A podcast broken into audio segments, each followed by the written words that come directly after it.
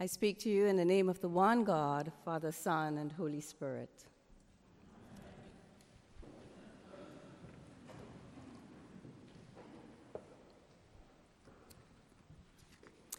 During a visit to my home in Trinidad several years ago, my mother and I were in the middle of a discussion about our family.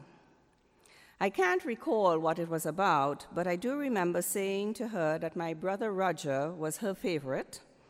My sister, my sister Anne was my Aunt Roma's favorite, and my sister Natalie was my stepmother's favorite. But at least I was my father's favorite. To which she promptly responded, No, you're not. she added that my brother Michael was my father's favorite.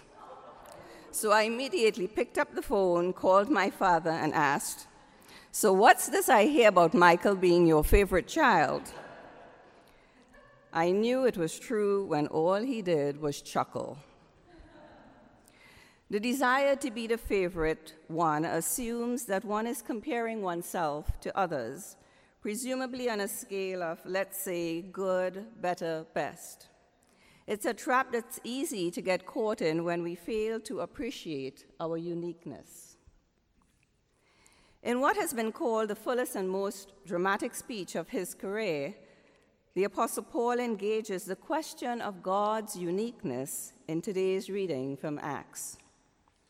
Upon his arrival in Athens, Paul walks through the city where he observes idol after idol after idol. So he argues with Jews, Epicureans, and Stoics alike, making his case for the God of Jesus Christ. Some call him a babbler and a proclaimer of foreign divinities.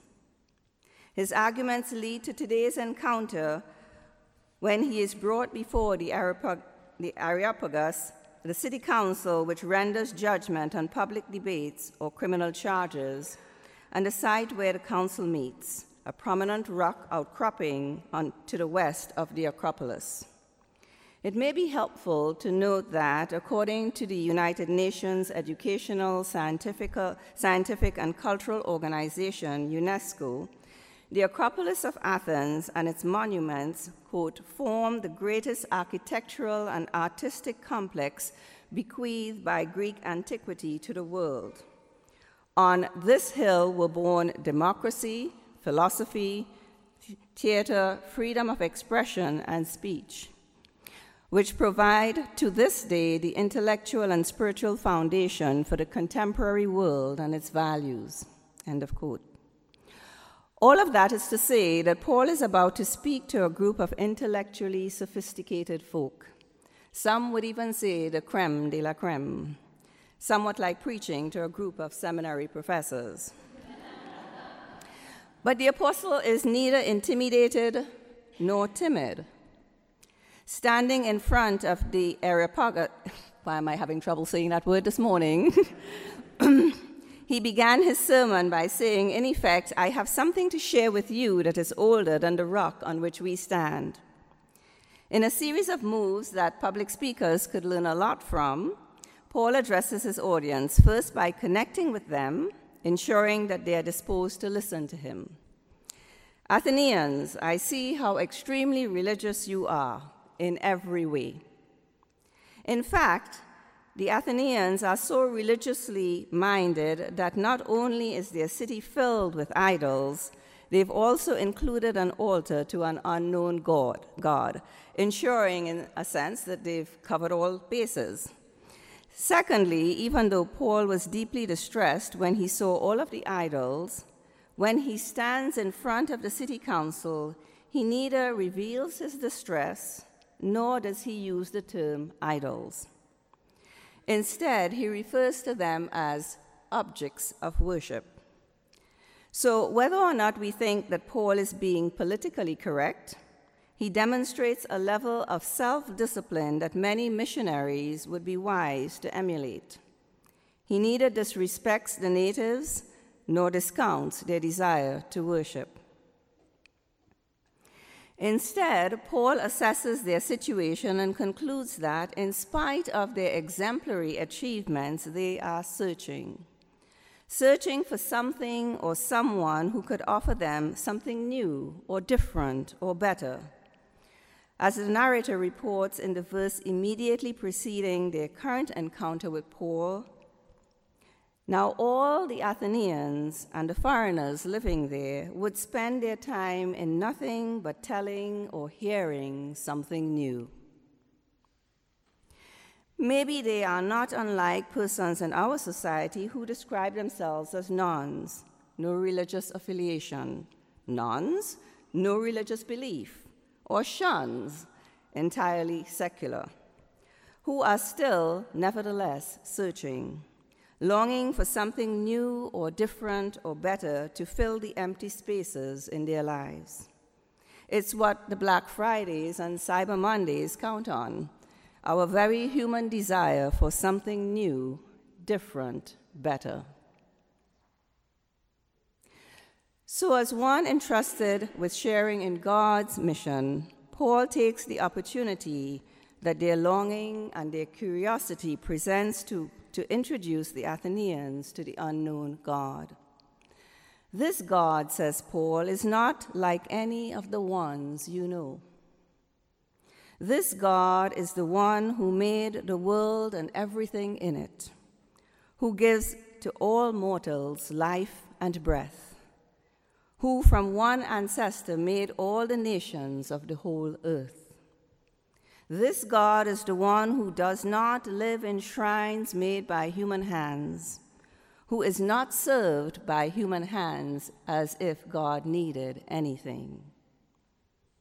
This God is simply not one God among many gods. No, this God is God and there is no other. And yet, Paul says, this transcendent God is also the God who is not far from each one of us. As someone who spent the first 11 days of her earthly life in a hospital with a mother who almost died in childbirth, who wasted precious moments of her life searching for something new, something different, something better who experienced God's redeeming, sustaining, and transforming work in her life, I have some stories to tell about this God. And I'm sure that you too have your own stories to tell. To tell about how this God has been at work and still is at work in your own lives. You and I won't be here if there wasn't something about this God, something that led each one of us to follow God along an uncertain path into an unknown future, something that convinced each of us that this is the God to whom we will dedicate our one precious life. That's what King Kamehameha IV and Queen Emma of Hawaii did. They could have been like so many rulers before and after them, rulers who lord their power over the people they are called to serve. But instead, they chose to dedicate their lives to furthering the mission of the one and only God. In spite of the devastating death of their four year old son, they continued to serve their people. And when the king died less than two years later, the Queen found the strength to continue their ministry of establishing institutions that continue to serve Hawaii today the Cathedral of St. Andrew, the Queen's Medical Center, and the St. Andrew's Priory School for Girls. What did Queen Emma know about God that kept her going in the midst of her own suffering? What do you know about God that our suffering world needs to hear?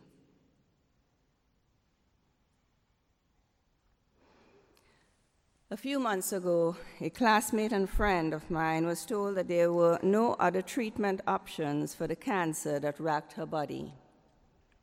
She spent weeks before her death in hospice care at her daughter's home. During that time, we talked several times on the phone late at night when she could not sleep. I can assure you that as, a, as important as they were during our seminary education, we did not spend any of those precious moments debating which one was correct. Unite us to your Son in his sacrifice, or being sanctified by the Holy Spirit.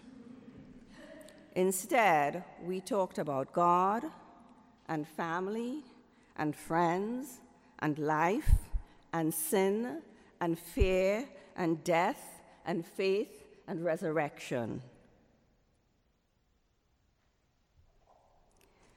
She was not an A student in seminary. She never served in a large parish and she was not showered with accolades for her service to the church. But she had lived the life that she felt called by God to live. And it was only after her death that I learned that she was one of two people who were responsible for starting a major food bank on the East Coast.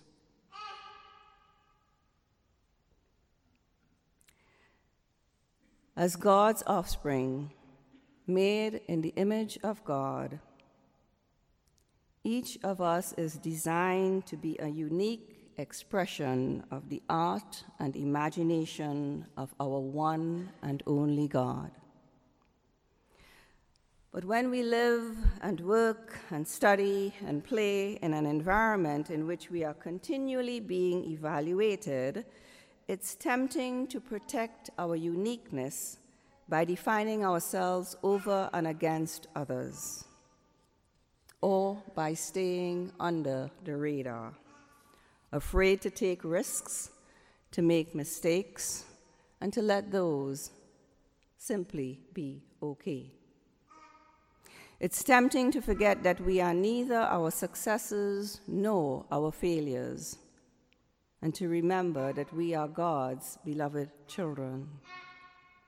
It's tempting to base our worth on comparison and competition, forgetting what the Indian spiritual teacher Osho says so well nobody is superior, nobody is inferior, but nobody is equal.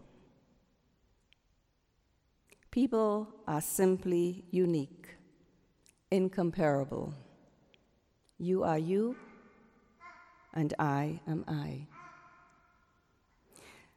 And we are all called to grow into the unique expressions of God in the world. Like Paul, our lives are meant to point to the one who was raised from the dead.